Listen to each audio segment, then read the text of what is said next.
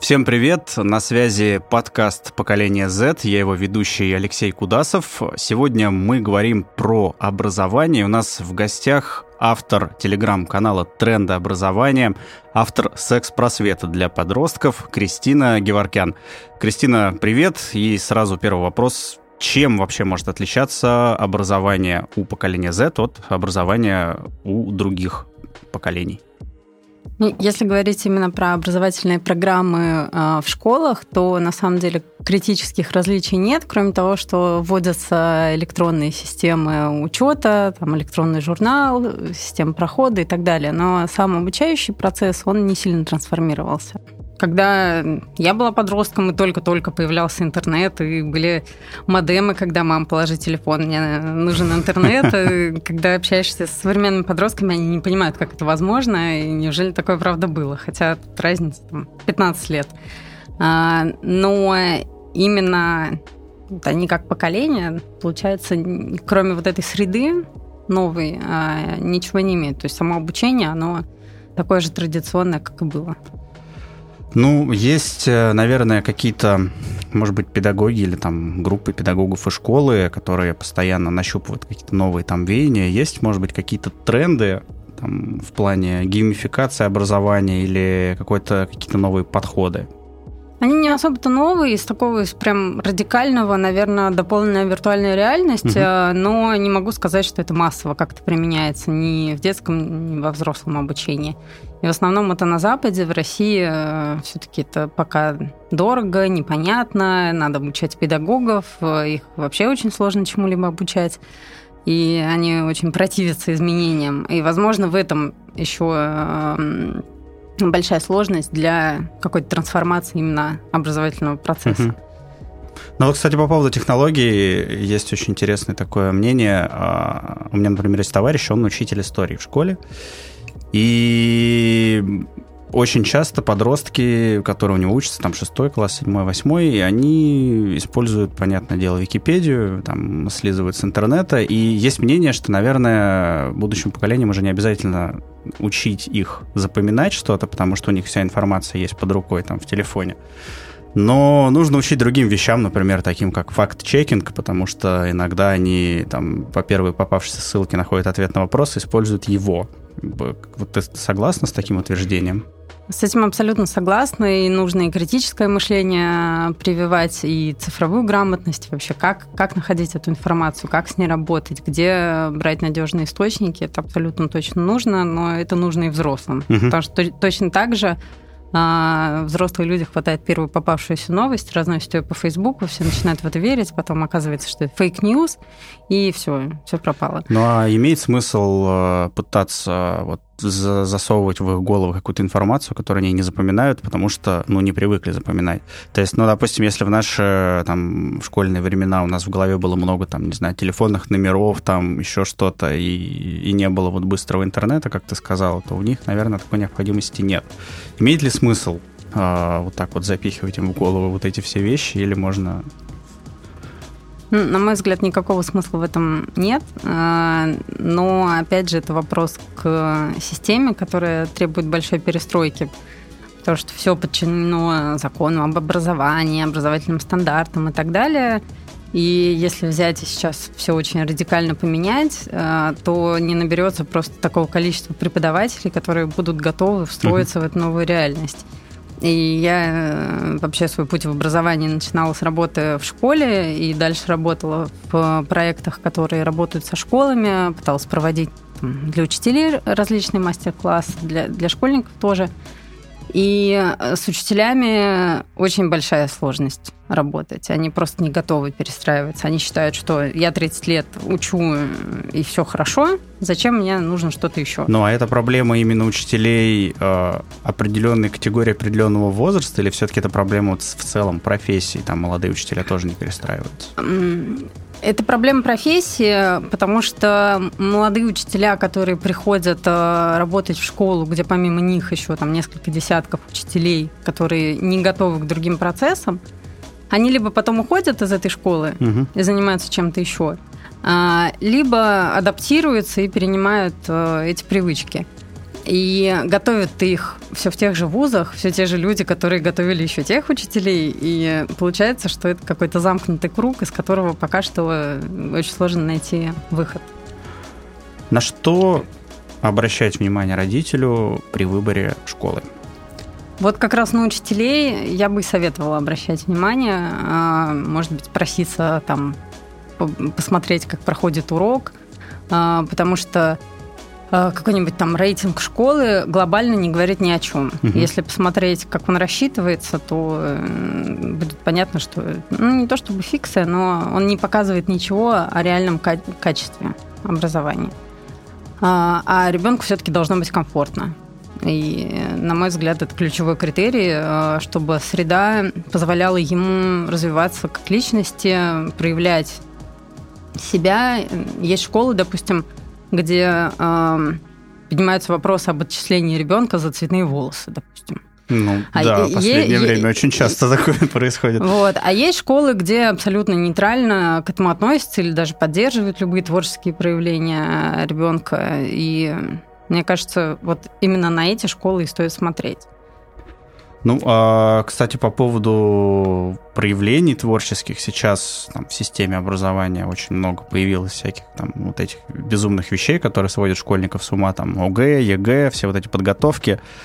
Как э, поймать вот этот баланс и нужно ли его ловить? То есть, с одной стороны, нужно, понятное дело, устраивать ребенка к репетитору, потому что, как правило, школа не очень хорошо готовит к ЕГЭ.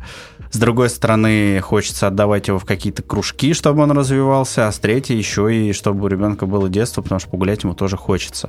А, существует ли этот баланс, или можно чем-то и нужно чем-то жертвовать, или можно как-то его вот поймать? Я думаю, что здесь просто будет трансформироваться постепенно отношение к высшему образованию. И очень рассчитываю, что родители перестанут видеть э, в этом дипломе какую-то панацею. Угу. И тогда, наверное, смогут более лояльно воспринимать экзамены. Ну, завалил, завалил, пойдешь учишься на курсах за три месяца, начнешь работать, строить карьеру. Ну, а По большому вот счету. Закончишь школу со справкой, там вот это вот все. Да почему со справкой? Ну, сдать на какие-нибудь там тройки условные сможет практически любой ребенок. И пересдать ЕГЭ тоже можно. Угу. А, при этом многие начинают а, подрабатывать в каком-нибудь SMM или других digital направлениях IT а, еще со школьных лет и прекрасно развиваются. У меня есть друзья, которым сейчас э, года по 22 примерно, и они начинали свою э, карьеру как раз в возрасте лет 16. И если нашему поколению надо было там, к 30 стать руководителями, то они это сделали уже там, к своим 22, потому что наработали достаточно mm-hmm. опыта. Все потому, что у них есть это, эти возможности. И э, нет, э, ну вот в этих примерах нет давления родителей, а, что обязательно надо пойти выучиться. Многие уже поработав, только потом решают, а пойду-ка я в ВУЗ, получу-ка диплом. Ну, это уже осознанный такой да. выбор как бы профессионала. А по поводу кружков, вообще сам, ну вот условный подросток, я не знаю, там 11-классник, 10-9-классник может сам адекватно там оценивать, что там хочет он в какой-то кружок или нет, или стоит все-таки как-то его мотивировать и подталкивать? А, я Танцы, не знаю, рисование, что угодно. Оце- оценивать они могут. А другой вопрос, что им не очень дают это делать, потому что платит все-таки родитель, угу. и вот это право выбора, оно остается за родителем. У меня был случай, когда мы проводили мастер-классы в школе, это был седьмой класс, где-то года полтора назад. А, и девочка потом подошла со мной посоветоваться, что я думаю про профессию психолога, потому что ей очень интересна психология, она mm-hmm. хотела бы в этом направлении развиваться. Я говорю, ну классно, если тебе это нравится, конечно, почему нет? Всегда будет востребовано. Он говорит, вот, а мама говорит, что это не профессия, и денег там не заработаешь, и все такое. Я говорю, ты знаешь, сколько стоит сеанс психотерапевта? Нет. Ну, вот в среднем там, от 3 до 10 тысяч рублей. Понятно, что это надо выучиться, пройти определенное время, наработать практику, но в целом можно зарабатывать хорошие деньги. Но так сразу оживилось, что вообще там есть какой-то шанс э, ей стать э, профессионалом. И мне кажется, очень важно на, вообще налаживать взаимодействие школьников с уже состоявшимися экспертами-профессионалами, чтобы они из первых уст узнавали, каково это и что вообще нужно, на что тратить время, что угу. им пригодится, а что нет. Потому что они не очень понимают, что стоит за той или иной работой. У нас был проект по кейс-стадии для школьников, когда мы им присылали кейсы от реальных специалистов по разным профессиям, чтобы их таким образом погрузить в будущую профессию, которую они хотят выбрать. И для них это все было откровением, потому что там девочка, например, говорит, я хочу поступать на рекламу. Почему? Ну, вот у меня обществознание хорошо дается, а с обществознанием я могу потом поступить на рекламу. А что ты знаешь вообще про эту отрасль? Ну, не знаю, вот летом листовки раздавала. Окей, где, где листовки и где рекламный бизнес? Это немножко разное. Ну, это вообще такой, мне кажется, прям э, затронули сейчас очень серьезный вопрос. Э, многие считают, что в 17 лет, когда человек заканчивает школу и выбирает вуз, практически невозможно адекватно оценить э, какой-то... Ну, это очень взрослый выбор, выбрать чем заниматься и учиться на это 5 лет, там, грубо говоря, высшее образование получать, чтобы потом зарабатывать этим деньги, не каждый и очень многие в 17 лет делают выбор неправильный, потому что не оценивают рынок, не оценивают там порог вхождения в профессию, не оценивают то, как меняются зарплаты, тренды и так далее. А вот как ты считаешь, можно ли это как-то изменить или это не так? И там в 17 лет на самом деле вполне можно сделать какой-то правильный выбор. Мне в этом плане очень нравится практика gap year, когда дается это время на обдумать, что-то попробовать, а только потом принимать решение о поступлении. А, популярно на Западе. Есть еще интересный подход э, в Израиле, когда они заканчивают школу, идут в армию, угу. три года проводят в армии, потом им дается несколько лет, какие-то деньги им даются на путешествие или еще на что они могут это потратить. А потом только они поступают, когда им уже там, 20 с чем-то лет. Ну, насколько мне известно, вот эта практика, когда год дается, практически все подростки западные берут его и путешествуют. Ну, то есть это же все-таки не, не работа. Ну. Это не работа, но это возможность э, посмотреть, а что вообще есть вокруг. Угу. Какой он вообще мир за пределами э, той среды, в которой ты э, рос все эти годы. А, потому что они все время школьные находятся в очень замкнутом пространстве. И, опять же, путешествуют, ты коммуницируешь с разными людьми, ты все равно попадаешь в какие-то ситуации. А, но в целом я думаю, что оно само трансформируется, потому что сейчас много говорят про lifelong learning, когда в течение всей жизни мы учимся, меняем профессии, угу. и очень быстро меняется рынок труда. И я рассчитываю на то, что просто у подростков не останется выбора, у их родителей тоже. Им просто придется принять эту реальность и стать лояльными к такому формату, когда можно сначала поработать, а потом уже идти учиться. Ну, тогда, мне кажется, институт высшего образования может вообще очень сильно измениться или отпасть как, как рудимент. Потому что когда человек уже сделал выбор, и он знает, что конкретно он хочет учить, то ему не нужно учиться 5 лет. Наверняка достаточно там, там сильно меньше времени, и это уже, наверное, не вуз. Ну, в принципе, вузы уже сейчас даже переживают некоторый кризис, потому что э, востребованность уже немножко падает, угу. и они прекрасно понимают, что они не удовлетворяют запрос. Но чтобы обновить вузовскую программу, это надо пройти там года два согласований в Минобре новых учебных планов. К тому моменту, как их согласуют, примут, обкатают, уже надо будет опять менять эту программу. И получается, что, опять же, такая пока безвыходная ситуация, которая упирается в э, законные нормативы. То есть здесь на федеральном уровне надо просто всю систему пересматривать, но я думаю, что в какой-то момент к этому придет.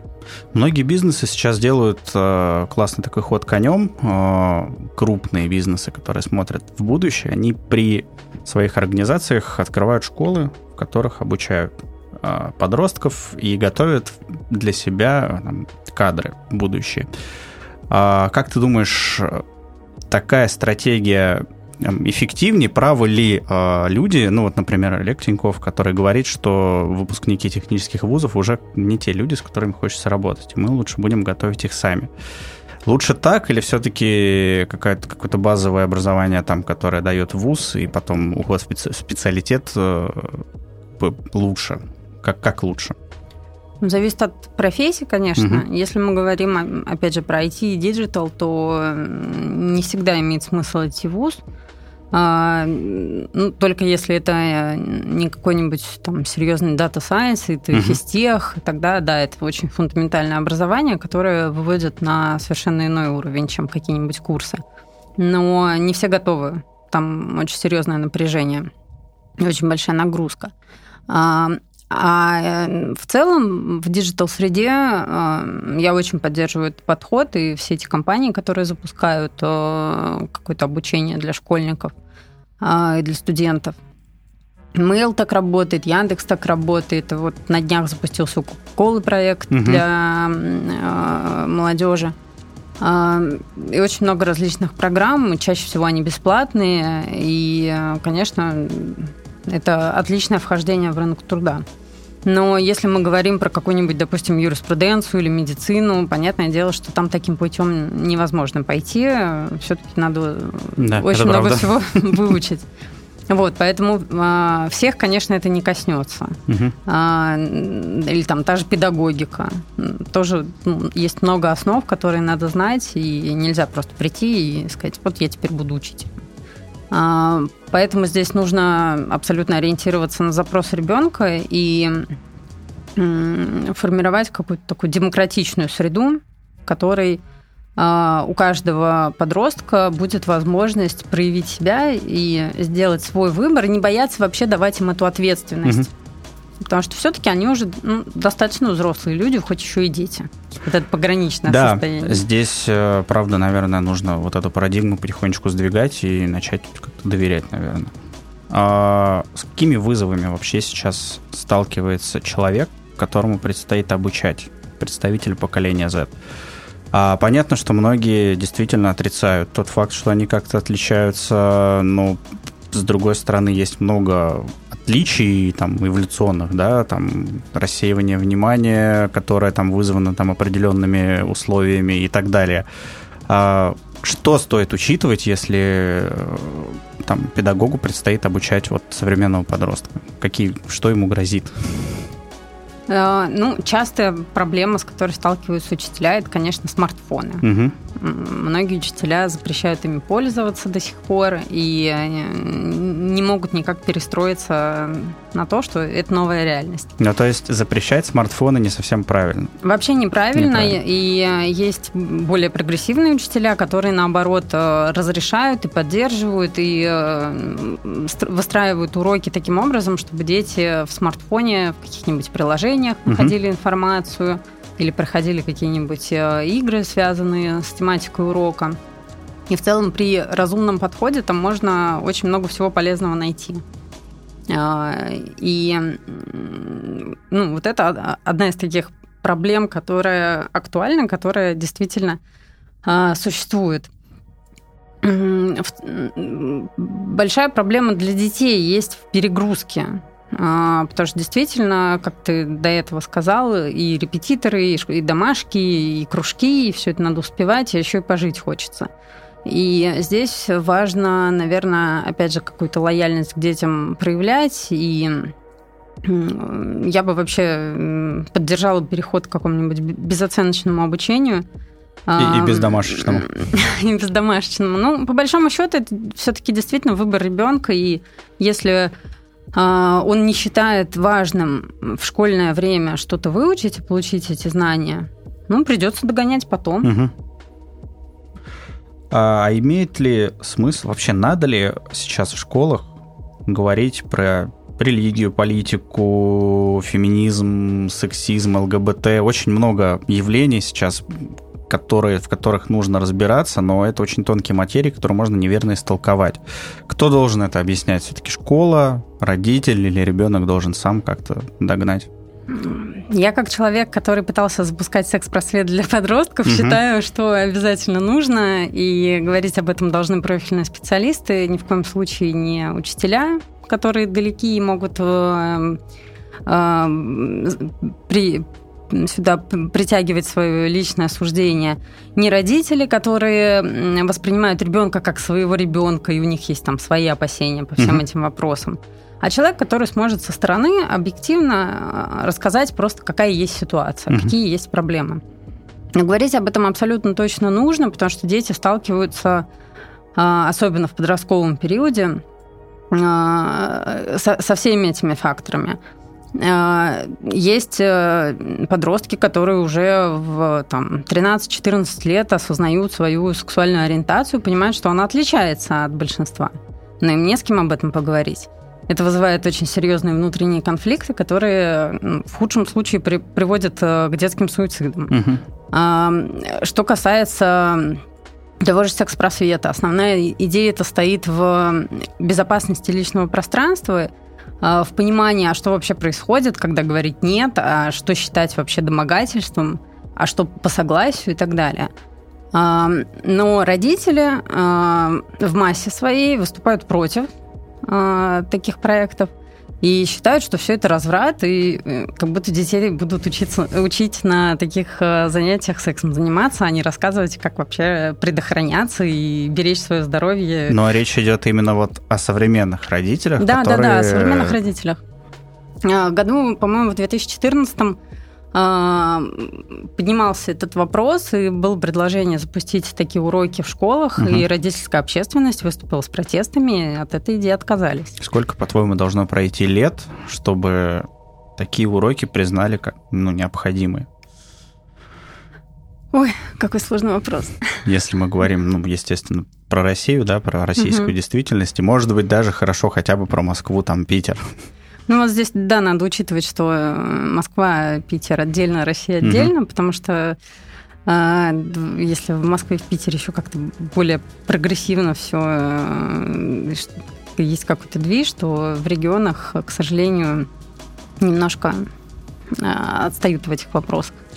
А, но я думаю, что даже в Москве э, должно как минимум одно поколение еще смениться что, то есть вот сейчасшние зеты, они подрастут, родят детей. И Детям тогда зетов уже, повезет. Да, да, и тогда уже, возможно, что-то поменяется.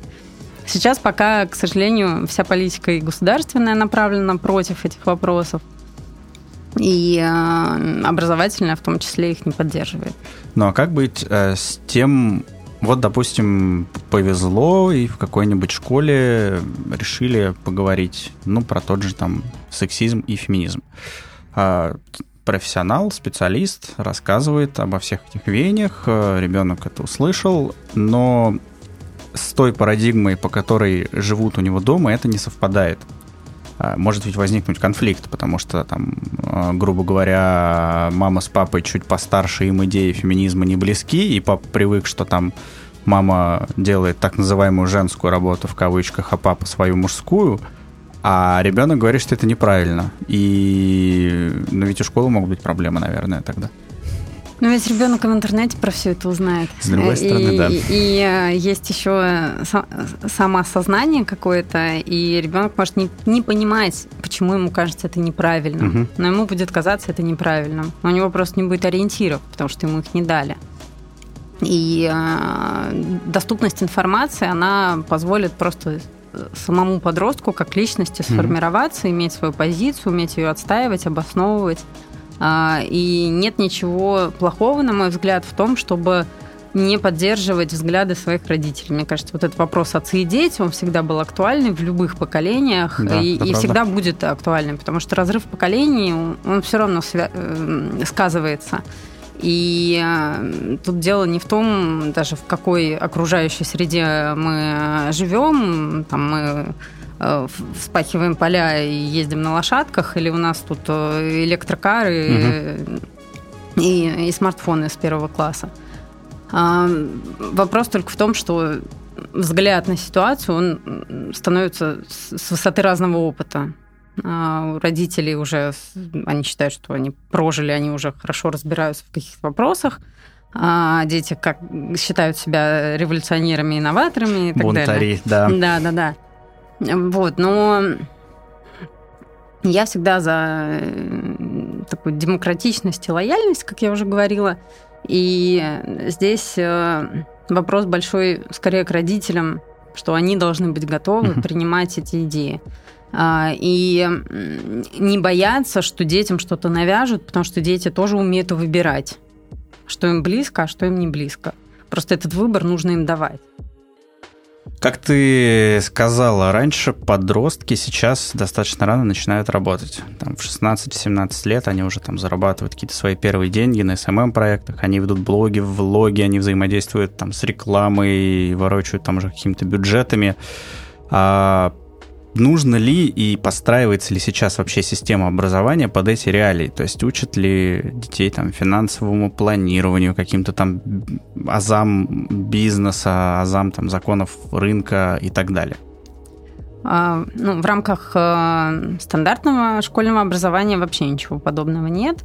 Есть только сегмент доп. образования платного – и там, а, ну вот в Москве много всяких курсов, э, онлайновых проектов э, появляется все больше, а, которые как раз э, там, учат запускать свой, свой бизнес, свои стартапы или там, вести э, какие-то коммуникационные стратегии в соцсетях и так далее, прокачивать личный бренд и тому подобное. По сути, у большинства курсов в онлайне вообще нет возрастного ограничения, ничто не мешает ребенку а, на них записаться. Я недавно вела лекции в Оксфорде э, как раз по рынку обзору digital профессий угу. для школьников 7-11 классов. И там были поразительные ребята, которые четко понимали, какие они хотят запускать проекты, какую роль в этом проекте они готовы занять, кому, кого им еще надо бы в команду. А, задавали достаточно правильные вопросы. И получается, многие действительно готовы. И даже есть э, где этому поучиться. Но пока что это все платно, и получается, если у родителей нет бюджетов на то, чтобы оплатить такие курсы, или если родитель не согласен с тем, что ребенку надо это учить, угу. то у него эта возможность пропадает. А на уровне школы было бы очень здорово, если бы это все внедрялось, но а, пока что есть очень много препятствий которые уже озвучивали. Ну, будем надеяться, что хотя бы на факультативном уровне что-нибудь такое будет, потому что реалии это потихонечку подстраиваются. Ну что ж, на этом все. Кристина, спасибо. С вами были Алексей Кудасов э, и Кристина Геваркян. Слушайте подкаст «Поколение Z» на Глаголь FM. Услышимся. you